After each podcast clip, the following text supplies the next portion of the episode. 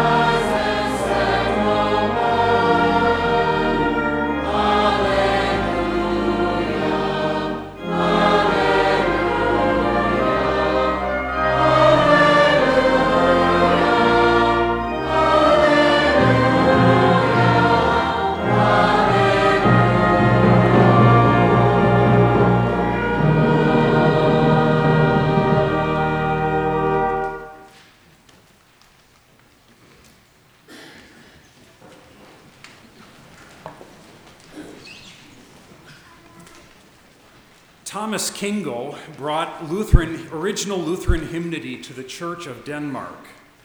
In fact, he was even called the psalmist in the Danish church choir. This hymn, Dearest Jesus, Draw Thou Near Me, was originally written for the feast of the Nativity of St. John on June 24th. The original 10 stanza hymn is a wonderful, confident prayer to the Lord Jesus concerning the ministry of his word, which he sends. Later on, Danish and Norwegian churches commonly use these three final stanzas of the hymn as an entrance hymn. The melody of the hymn is called Werde Munter. We sing it in usually in Easter to another Kingo hymn, like the Golden Sun Ascending, it's also the tune to which we sing, and we sang just last Sunday here Speak, O Savior, I am listening. But I guess, I would guess that the most famous use of this hymn tune, even though you might not recognize it, is a piece of music by Johann Sebastian Bach. In 1723, Bach presented a cantata on the festival of the Visitation of Mary, June, July 2nd, in which he used two stanzas of another hymn text with this melody. And from the melody line itself, Bach drew out these string accompaniment triplets to accompany the chorale melody and text. We'll hear that in stanza three. Today, it is perhaps one of the most widely used pieces of music in wedding processions. It was popularized in, by a 1926 piano version by Myra Hess under the name Jesu Joy of Man's Desiring. We sing, Dearest Jesus, draw thou near.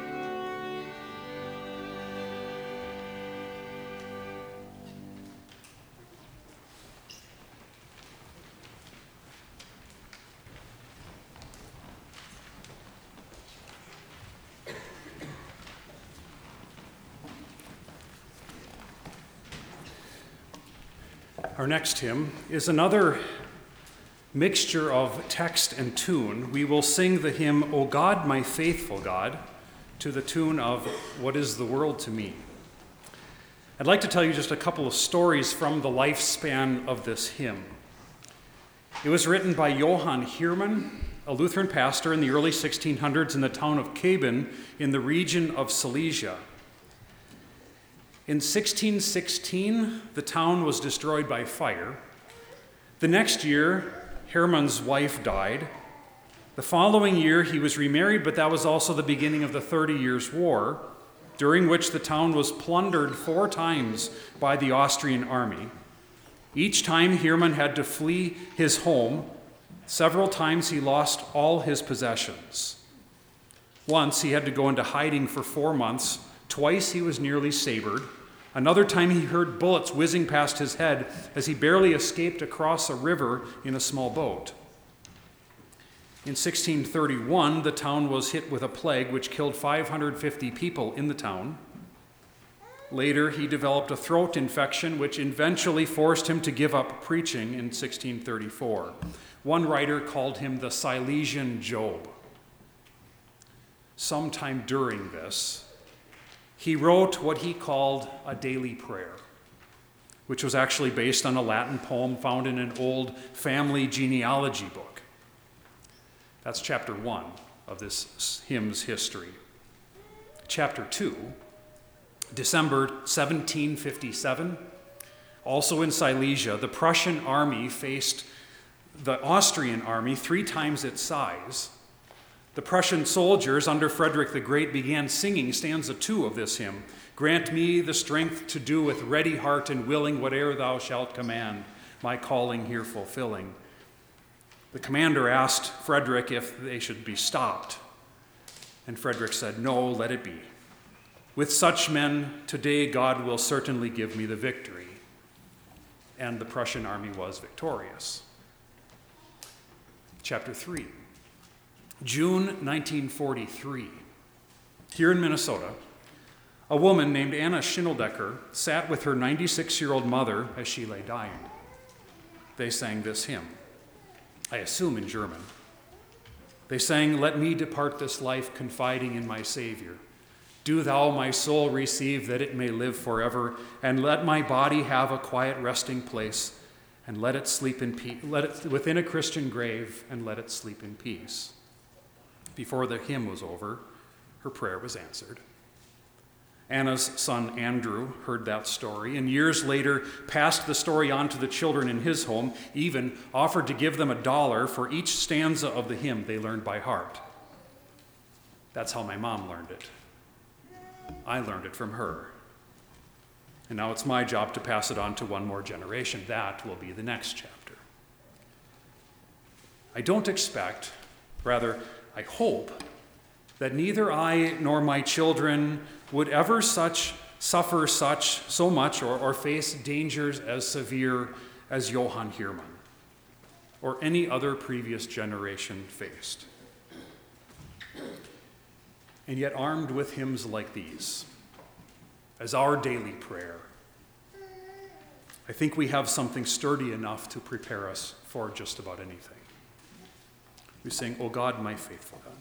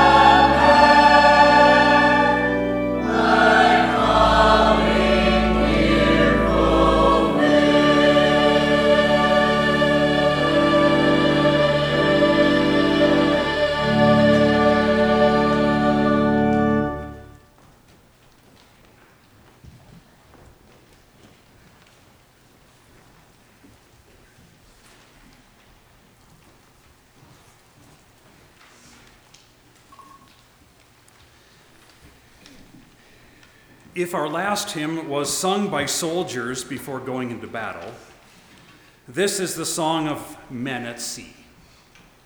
It was written by William Whiting, an Anglican clergyman who had himself survived a storm at sea.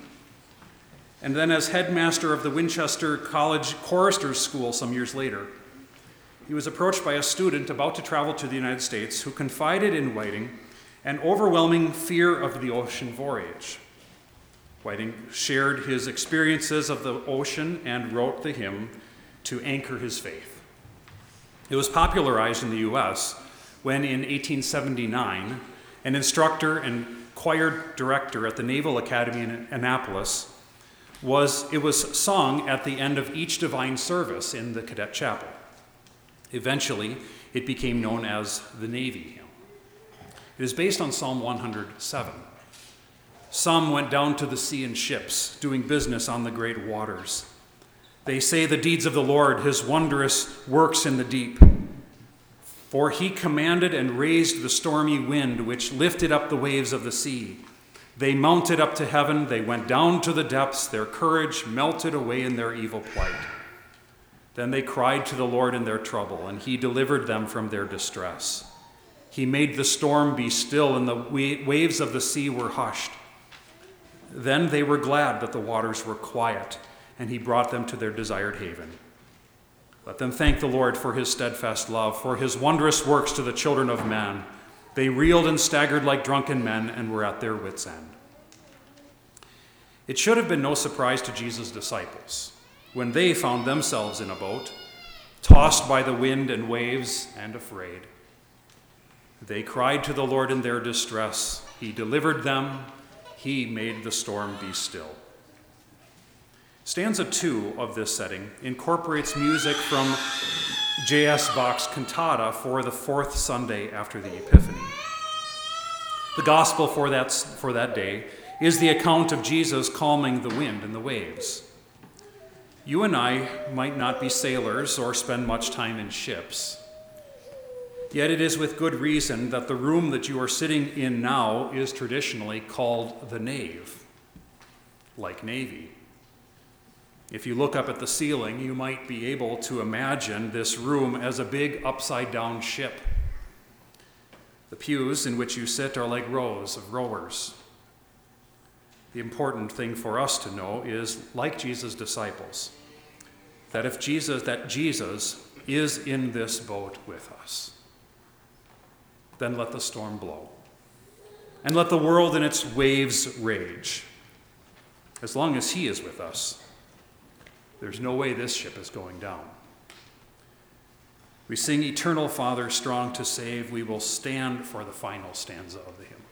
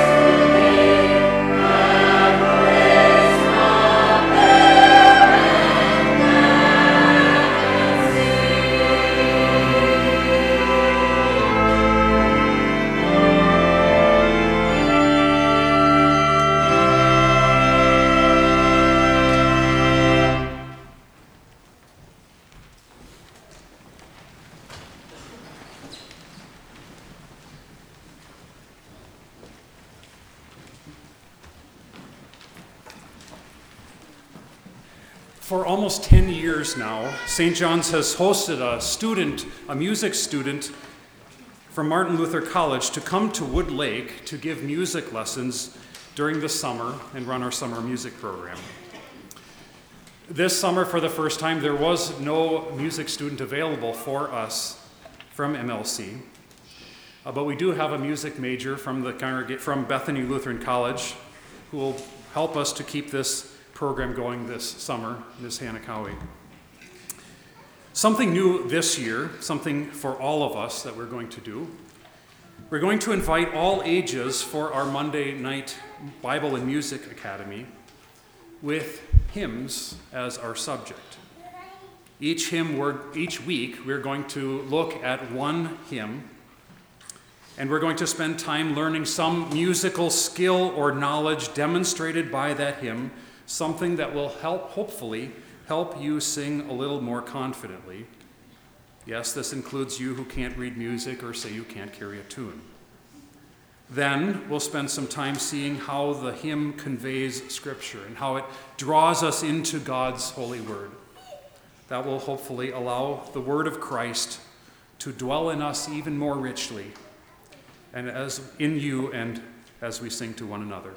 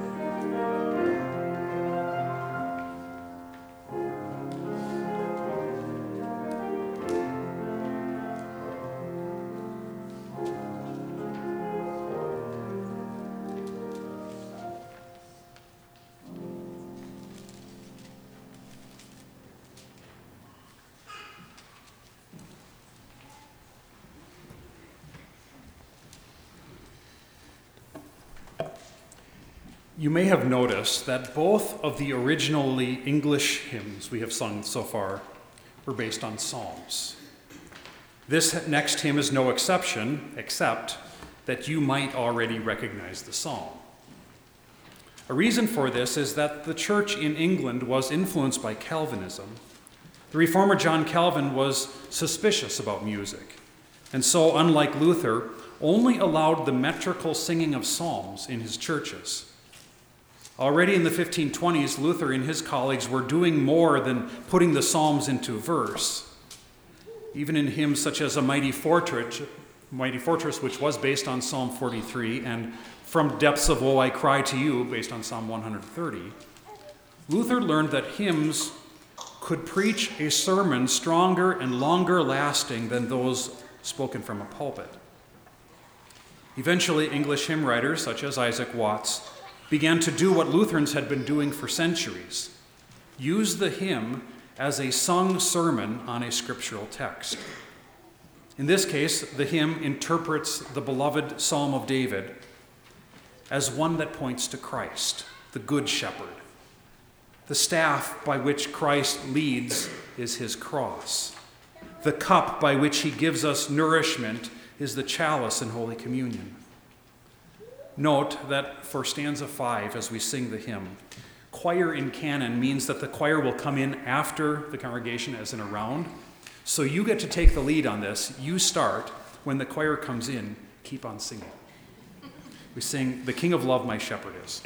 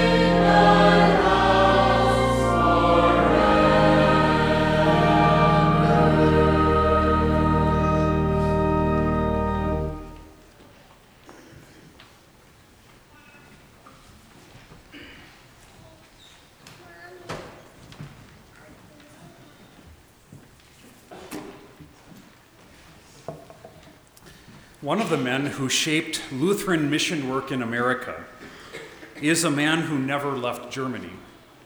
Johann Conrad Wilhelm Löhe was a pastor in a small German village of Neuendettelsau, from which he sent missionary pastors to several foreign lands, including the United States, and even established schools for training pastors here. One of his chief concerns was the promotion of the old Lutheran liturgy and practice, in contrast to so called New Lutheran practice in America that tended to imitate the immigrants' new Reformed neighbors here. As part of that, Löhe taught his students to appreciate the otherworldly meeting of heaven and earth in the divine service, and to see the celebration of the Lord's Supper as the center of a Christian congregation's life together. He wrote, Ever anew, they desire to partake of their eternal salvation in the Lamb of God who was slain and to be assured thereby of full peace and joy in the Holy Spirit, full light and power for sanctification. There is no higher view of earthly life than this, and therefore no more perfect blossom of earthly life, no more time which deserves the name high time than the time when one comes to the Holy Supper and partakes of the paschal lamb. To celebrate the Lord's Supper, indeed, that is the highest, most glorious work of a Christian congregation or rather, not a work, but where it lays down every work, where it lives entirely by faith. The hymn, Wide Open Stand the Gates, imagines the holy angels and the saints in heaven watching on as an assembled congregation celebrates the Lord's Supper. What might seem ordinary or routine to us inspires the greatest reverence and joyful praise in them for they get to see what's really happening. Heaven is coming crashing down to earth. This is the very house of God. This is the gate of heaven. This hymn is attributed to Löhe mainly because it was included in a book of hymns that he published, but the hymn itself without attribution. But it is consistent with the way he also wrote about the Lord's Supper in the Lutheran liturgy. For example, he also wrote, the true faith will not only be sounded aloud through preaching, but also prayed into people through prayer and sung into them through song. The liturgy will then serve the church as a new fortification against her enemies. It will be a holy shield and sword in the battles of the Lord. We sing wide open stand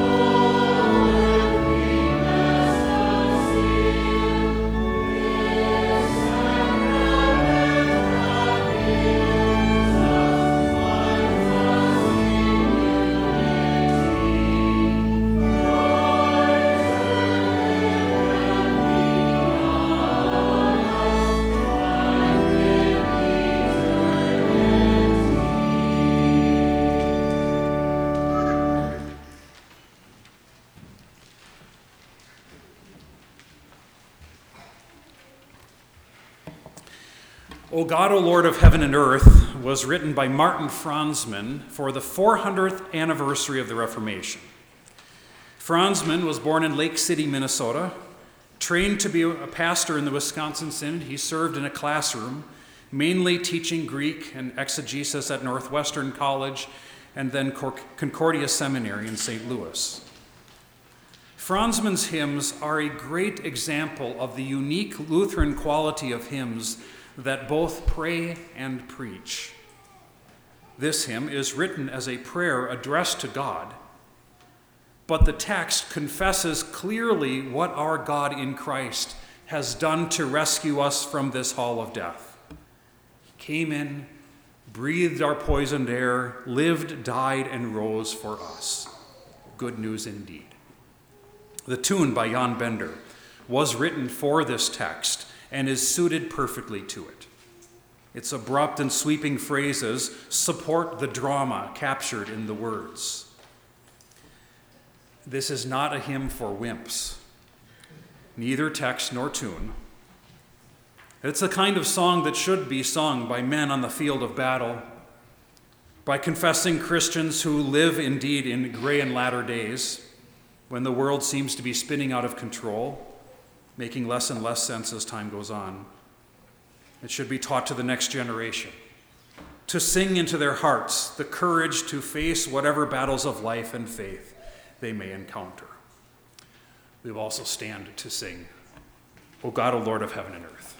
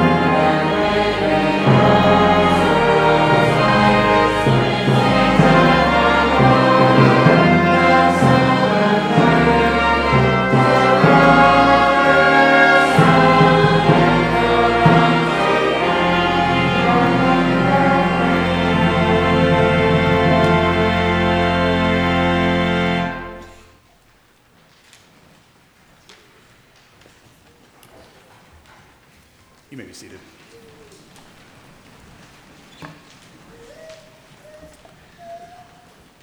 While he was shaving on the morning of March 12, 1968, Jaroslav Vajda had the idea for a hymn that would anticipate what a Christian will experience when he comes into the divine service. He said, I have felt that we often get so little out of worship because we anticipate so little. And we seldom come with a bucket large enough to catch all the shower of grace that comes to us in that setting. So he wrote out an entrance hymn called Now the Silence. Fifteen years later, Vajda wrote another hymn specifically as an end of service counterpart to Now the Silence. Go, my children, with my blessing imagines God the Father sending his children off with his blessing and reviewing for them what he has done for them in this brief hour they have spent together. This hymn helps us to see that when it comes to our time in God's house, it is not all about what we expected or what we thought we needed or how we wanted it to make us feel or what we did there. It is God's house, after all. And He has things He wanted to say and teach, gifts He wanted to give, blessings He wanted to bestow. The Aaronic benediction while spoken by the pastor, is not his pious wish or even a prayer for you. It is the very blessing of God, the bestowing of the very name of the triune God upon the children whom he has redeemed by his blood. We sing, Go, my children, with my blessing.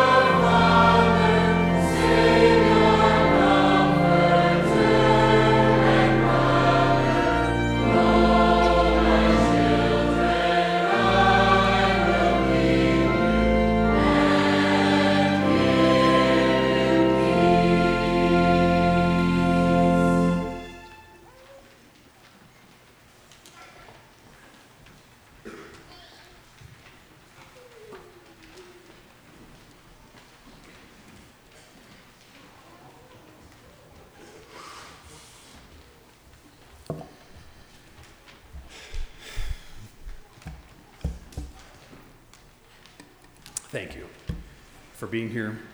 Um, I want to say a word of thanks first, uh, well, to our organists for being with us, our choir, uh, many instrumentalists, accompanists. Uh, thank you for doing that. I want to, um, one specific uh, thank you, call someone out um, who wasn't playing today, but um, just Kim Riggy, uh, for two reasons. One, she's the one who helps us sing every week, week in and week out at the organ. Um, and two, all the work of engraving the music to put together for this is, is her work. Um, we couldn't do that without her, so thank you for that. Um, above all, thank uh, especially you for being here. You are the singers. Uh, your voice is the chief instrument here in the church. Uh, we invite everyone to join us down in the basement for a meal.